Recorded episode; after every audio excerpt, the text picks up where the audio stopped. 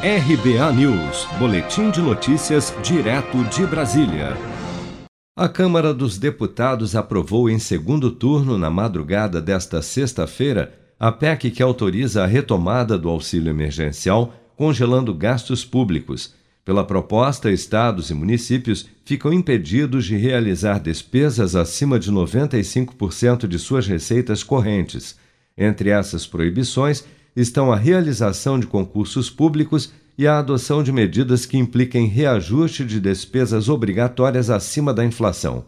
Para o presidente da Câmara, deputado Arthur Lira, a PEC é uma sinalização forte de que haverá daqui para frente um controle maior dos gastos públicos. Nós aprovamos no Senado e na Câmara inúmeras ferramentas de controle de gastos. É uma sinalização muito forte de que daqui para frente o Brasil vai estar atento a conter suas despesas, a se programar, a ter previsibilidade, principalmente dessa questão dos gastos.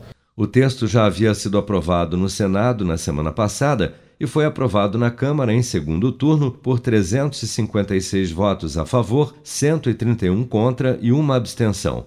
Por se tratar de uma PEC, proposta de emenda à Constituição, a matéria necessitava de pelo menos 308 votos de deputados a favor para passar na casa.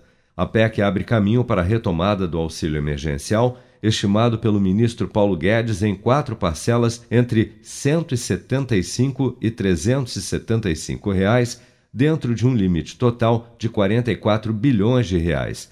O novo auxílio deve beneficiar cerca de 40 milhões de brasileiros mais vulneráveis e será definido por medida provisória pelo governo nos próximos dias.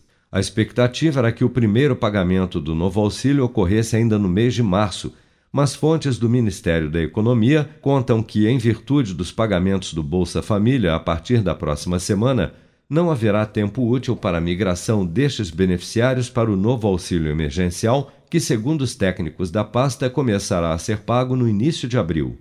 Seja para conquistar sonhos ou estar seguro em caso de imprevistos, conte com a poupança do Sicredi. A gente trabalha para cuidar de você, da sua família e proteger as suas conquistas. Se puder, comece a poupar hoje mesmo. Procure a agência Sicredi mais próxima e abra sua poupança. Sicredi, gente que coopera cresce.